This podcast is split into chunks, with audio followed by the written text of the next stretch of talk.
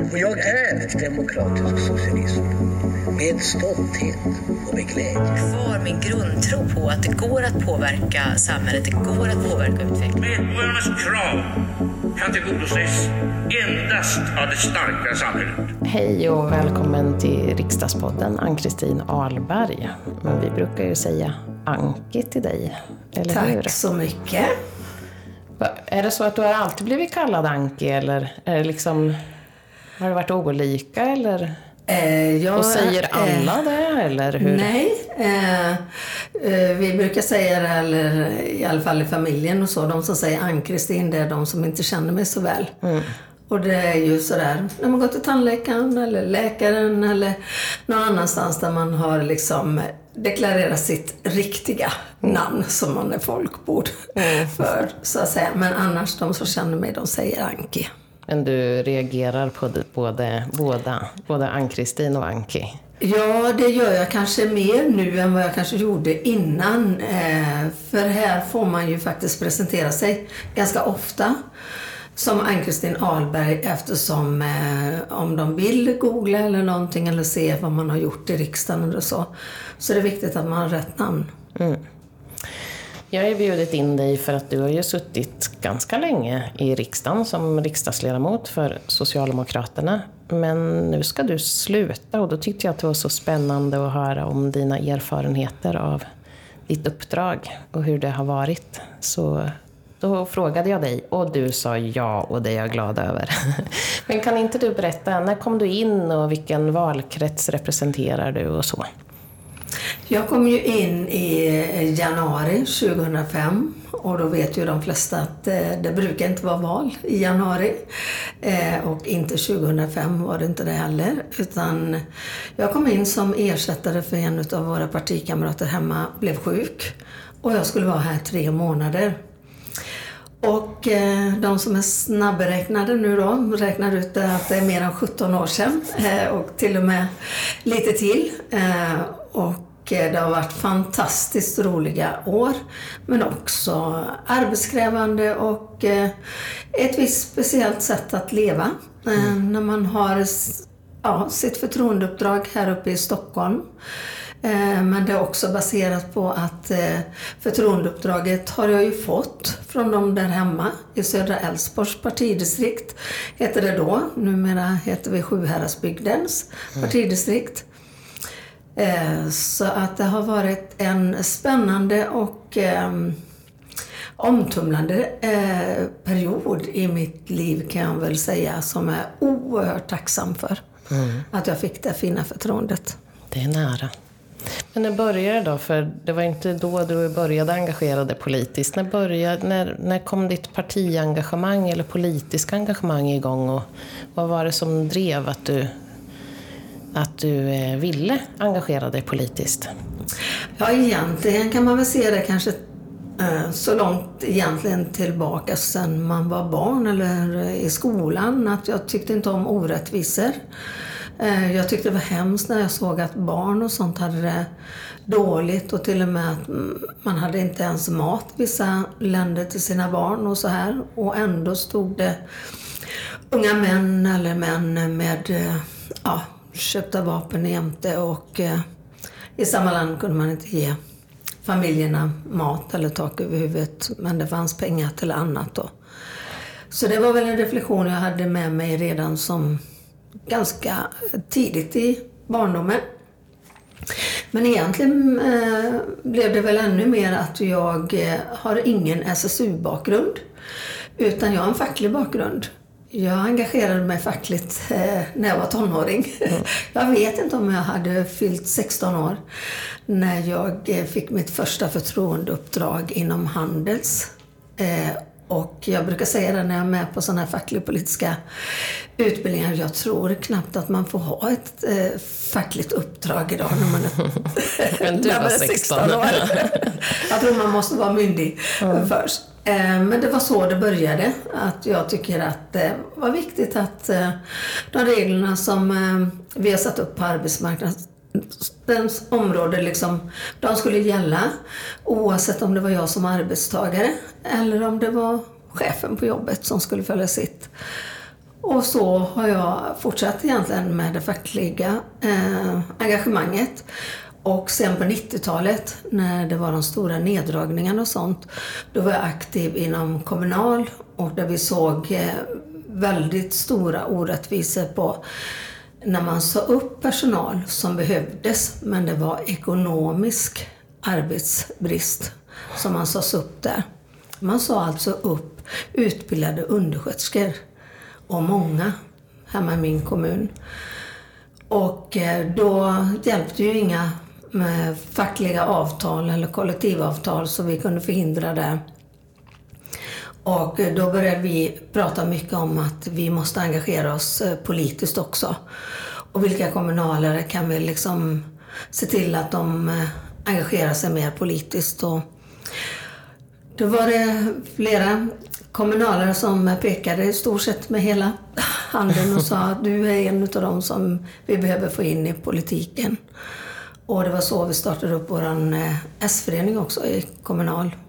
Då, för att försöka att även på den politiska sidan få förändringar som vi tyckte var fruktansvärt orättvist i den tiden. Ja, det hände mycket på nittiotalet. Det var ja. svåra tider. Ja. Det var det. Var det självklart för dig att det skulle bli Socialdemokraterna?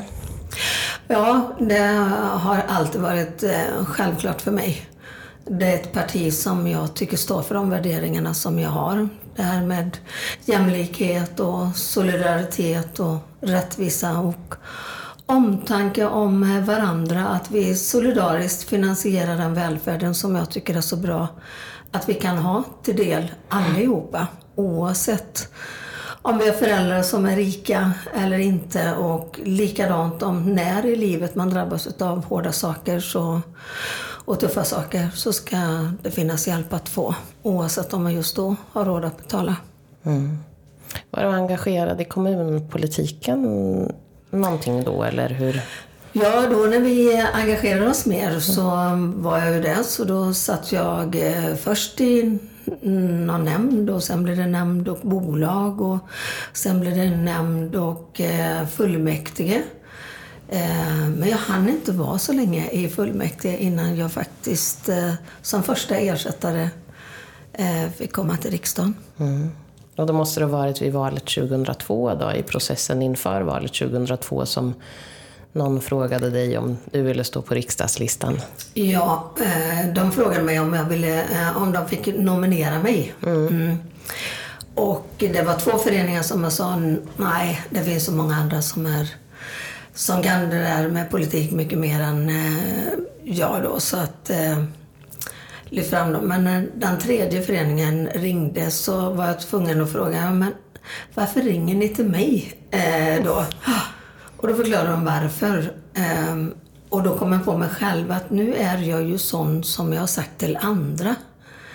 Att vi får inte tacka nej hela tiden och tro att alla andra eh, klarar det bättre än vi själva gör också då. Så att då tänkte jag, någon måste ju också stå på listan som inte kommer in. Och jag är ju en stolt socialdemokrat, så varför kan inte jag ställa upp och stå på en socialdemokratisk riksdagslista då.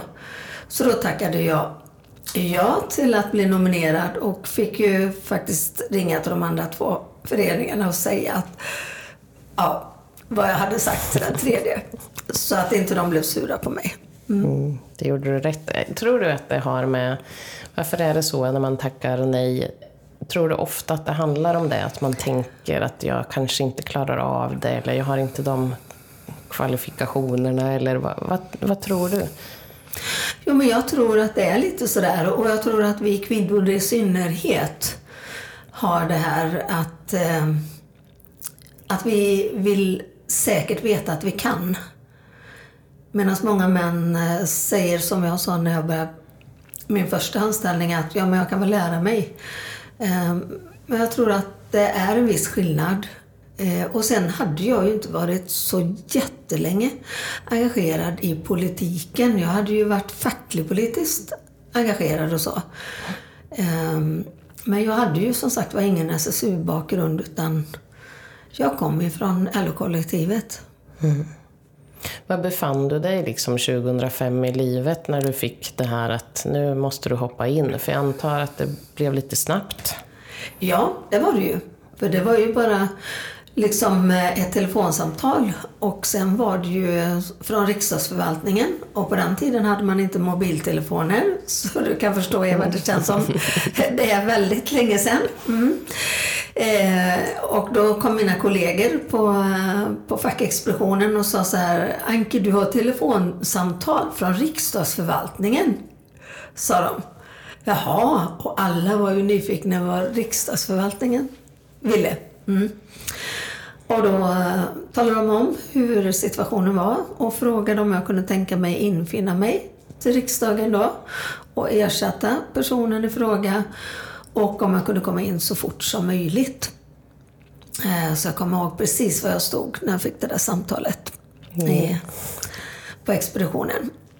Och då sa jag det med att ja, men det kan jag ju. Och då viskade mina kamrater runt omkring: men du, vi har en stor arbetsmarknadskonferens på onsdag och det är du som har ansvar för den. Så jag frågade faktiskt om jag kunde få komma efter det då. Mm. Mm. Och det fick jag. Mm. Så de kvittade du... ut mig någon dag där. Mm. Just det. Men det var där du jobbade också då, för då hade du en anställning på expeditionen. Nej, jag hade ingen anställning på, Nej. utan jag har alltid varit förtroendevald när jag har ja, jobbat ja. Eh, fackligt. Mm. Mm. Utan jag eh, var anställd då, precis som nu, utav Borås stad. Eh, men enligt förtroendemannalagen så hade jag ju också rätt att vara Eh, fackligt aktiv, och vi hade ju så mycket tid och timmar, för vi var en stor sektion i Borås, så att jag var en av dem som man löste så att jag kunde utgå från min fackexpression, eftersom jag både hade politiska uppdrag men också fackliga, och sen var jag L O-fackens ordförande för Borås Bollebygd med mm. så man klirade så, och så eh, tog jag tjänstledigt från det istället, så jag jobbade ungefär sjuttiofem för Kommunal fackligt. Mm. Och resten var politiskt eller för L O då. Mm. Nu när du har suttit ganska många år då, eh, lite mer än sjutton sa du. Mm. Eh, vad är de stora skillnaderna att vara riksdagsledamot idag, tänker du, mot vad det var när du kom in tjugohundrafem? Ja, det är, finns säkert många saker, men det som jag tänker på rent spontant är ju det att idag går ju allting så väldigt mycket fortare. Vi är tillgängliga på ett helt annat sätt, eftersom mobiler, vi har med oss våra datorer och, och även om vi tar datorer så har vi det, uppkopplingen i våra mobiler och sånt. Um, när man kom in så var det ju mer att det vi voterade om då, det kanske man hörde på nyheterna på kvällen. Uh, eller så hade man skrivit en debattartikel som kom in i tidningen veckan därpå. Idag efter en tryckknapp så uh, ha, har vi dem både i flödena på mobilerna och uh, sådana här flashar från uh, media och sånt här då. Så det går ju otroligt mycket fortare. Och sen är det klart att den här sista mandatperioden har ju varit ingen annan mandatperiod sig lik. Mm. Både utifrån att vi fick pandemin, men också då utifrån eh, den rörighet eh, och de andra, ja, andra saker man gör. Jag tänker på alla tillkännagivanden som har blivit den här mandatperioden.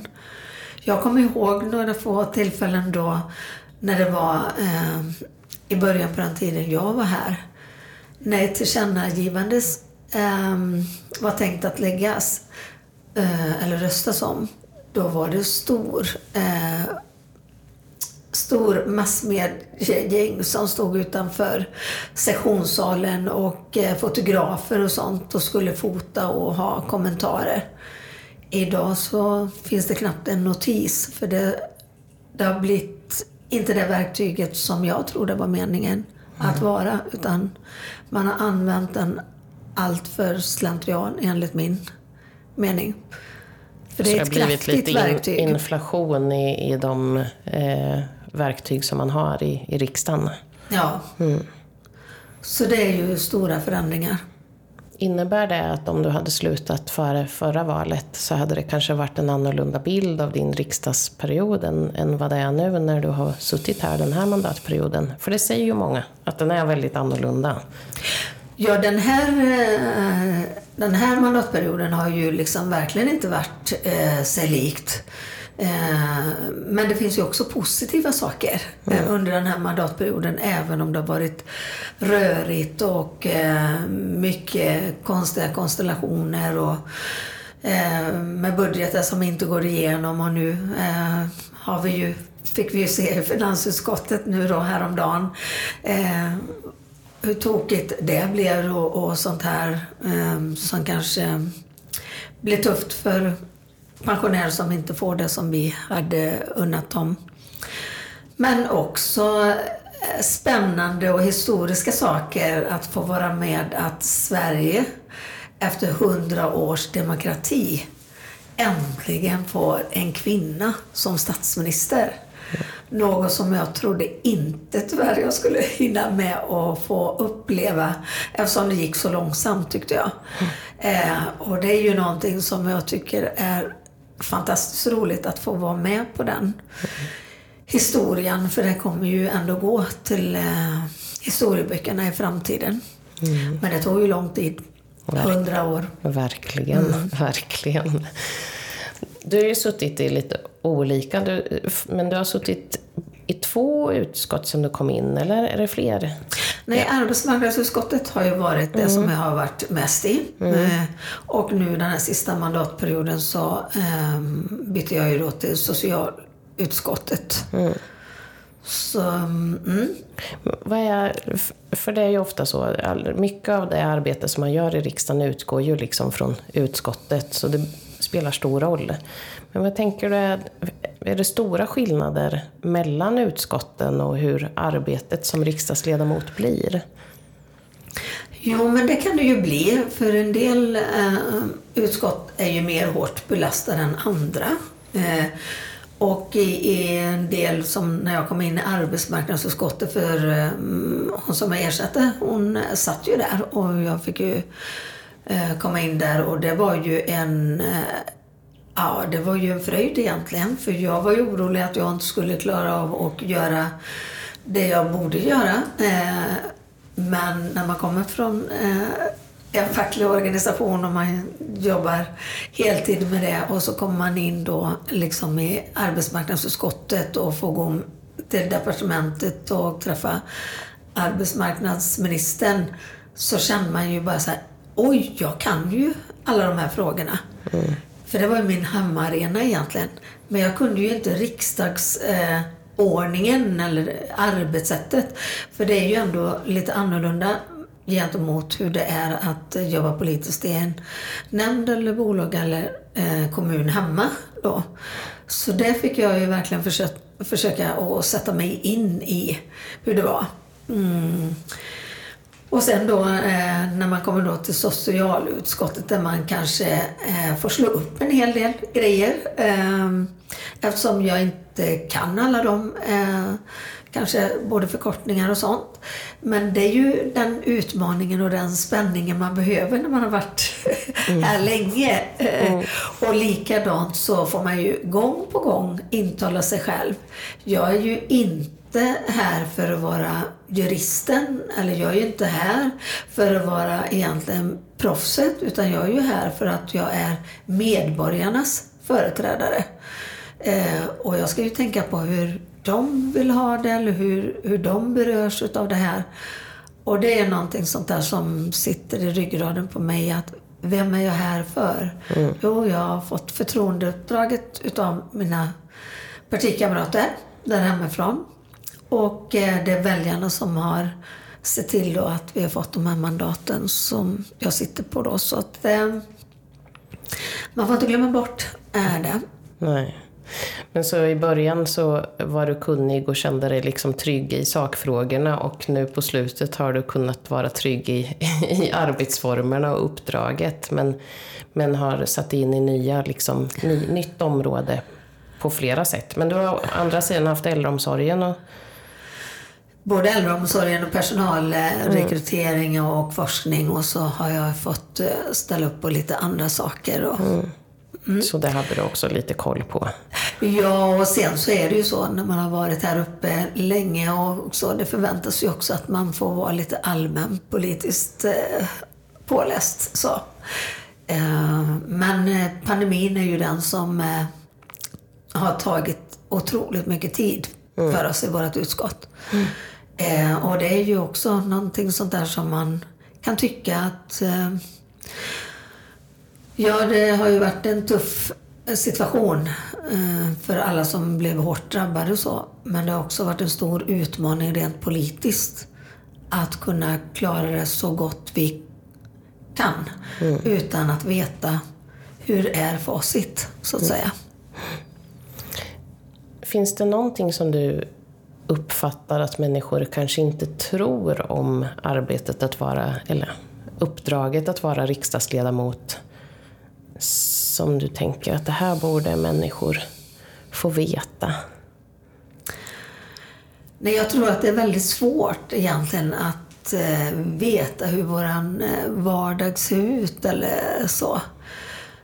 Um, för det är ju inte så att det bara är liksom eh, såna här spännande och roliga dagar med. Eh, när det är snöstorm och man står och väntar på en perrong eh, med tåget som är försenat och sådär. Och man hör andra resenärer som kanske klagar och kanske åker en gång på året. Och vi pendlar varje vecka, två dagar i veckan. Eh, då är det klart att eh, man tycker det är synd om de som åker då en gång på året, att de får drabbas utav det. Men jag tror inte det är så många som tänker på att eh, våran vardag är kanske att också stå i, mitt i tågstrubblet och veta att nu kommer jag hem alldeles för sent och jag ska upp tidigt imorgon och vara på ett viktigt möte. Jag måste liksom få lite chans att liksom, eh, få reflektion och eh, liksom kunna förbereda sig till morgondagens möte. Mm. Men jag tror också att många inte förstår att det här är ett förtroendeuppdrag som inte innebär att man har arbetsrättslagstiftningar liksom, eh, till sin fördel, så att säga. Utan det är ett förtroendeuppdrag som gäller här och nu. Och att eh, vi är ju i tjänst dygnets alla timmar och årets alla dagar. Även som jag brukar säga ibland till ungdomar när de säger så här, åh, får du ingen semester då? Och jag sa, men nej, det kan ni ju förstå att vi kan ju inte jobba dygnets alla timmar eller så. Eh, och vi måste ju ta lite ledigt och så. Men vi ska vara tillgängliga igen, mm. för det kan hända någonting. Och kallas riksdagen in mitt i sommaren. Så, så är det bara är det att ta sig hem. Ja, så är det. Ja, och ta vi, sig till Stockholm och finnas där. Mm. Ja. Men eh, de där sakerna som är negativt har alltid för mig, liksom det andra har varit mer spännande och mer eh, fint för mig att få vara en del i demokratin. Så det har övervägt med råge att vara där. Förtroendeuppdraget mm. som jag är så tacksam för att jag har fått ta. Mm. Vad har varit det roligaste? Roligaste är nog alla möten med människor. Oavsett om det har varit när man knackar dörr eller på ett medlemsmöte eller företagsbesök eller när vi har åkt som en grupp utomlands eller vi har haft delegationer som kommer till riksdagen och vi har fått prata bland annat jämställdhetsfrågor och jag har fått prata många gånger eh, om när vi har haft utländska delegationer här. Så är det det som jag kommer nog ta med mig som alla möten med så många olika människor och alla dörrar som öppnas för en när du ringer ett telefonsamtal och frågar hej, jag heter så här och så här och jag är riksdagsledamot och jobbar med de här frågorna i, i kanske arbetsmarknadsutskottet eller socialutskottet och jag skulle gärna vilja komma på ett studiebesök eller höra hur ni tycker och tänker kring det här. Att man faktiskt får väldigt ofta ett ja att eh, få komma dit. Det är fantastiskt. Mm, det är det faktiskt. Det har varit jämställdhetsfrågorna och arbetsmarknadsfrågor som har kanske varit det som har varit någon linje, eller? Det är min uppfattning. Ja, jag har ju... Mm, huvudansvaret var ju när jag kom in, då var det ju med eh, just i handikappsfrågorna eh, med kopplat till arbetslivet och diskriminering och eh, sen blev det jämställdhet också. Mm. Så är det ju. När man slutar ett, ett arbete eh, eller ett uppdrag, då kan man ju liksom, det är mycket tankar som far igenom så där. Man gör någon slags bokslut och man ska lämna och med allt vad det innebär och så där. Men ibland har i alla fall jag känt också att man är så här, no, man tänker så här, hoppas att någon nu tar, tar min baby och tar hand om den när jag inte längre är här. Har du något sånt som du känner så där? Eller tänker du att nu lämnar jag, någon annan får bara ta det, det kommer att lösa sig? Ja... Ja, det där är ju svårt. Jag har ju sagt i många, många år att jag hade önskat att vi hade fixat det här med heltidsresan så att säga. Och en jämställd arbetsmarknad. Att kvinnor och män ska ha schyssta arbetsvillkor och jämställda löner. Det är ju någonting som jag har brunnit i alla år. Men också det här med att eh, alla barn ska klara av eh, skolan och få ett gott liv. Och då måste vi också se till att, eh, att vi sätter in resurser redan tidigt i åldrarna. Eh, så tidigt som möjligt i förskolan eller på familjecentralen eller så. Vi kan inte vänta till att vi ser att i sexan att de inte klarar av att läsa och räkna. För det är ju det som också ger dem en framtidstro. Men också möjlighet att komma ut på väl rustade i arbetsmarknaden.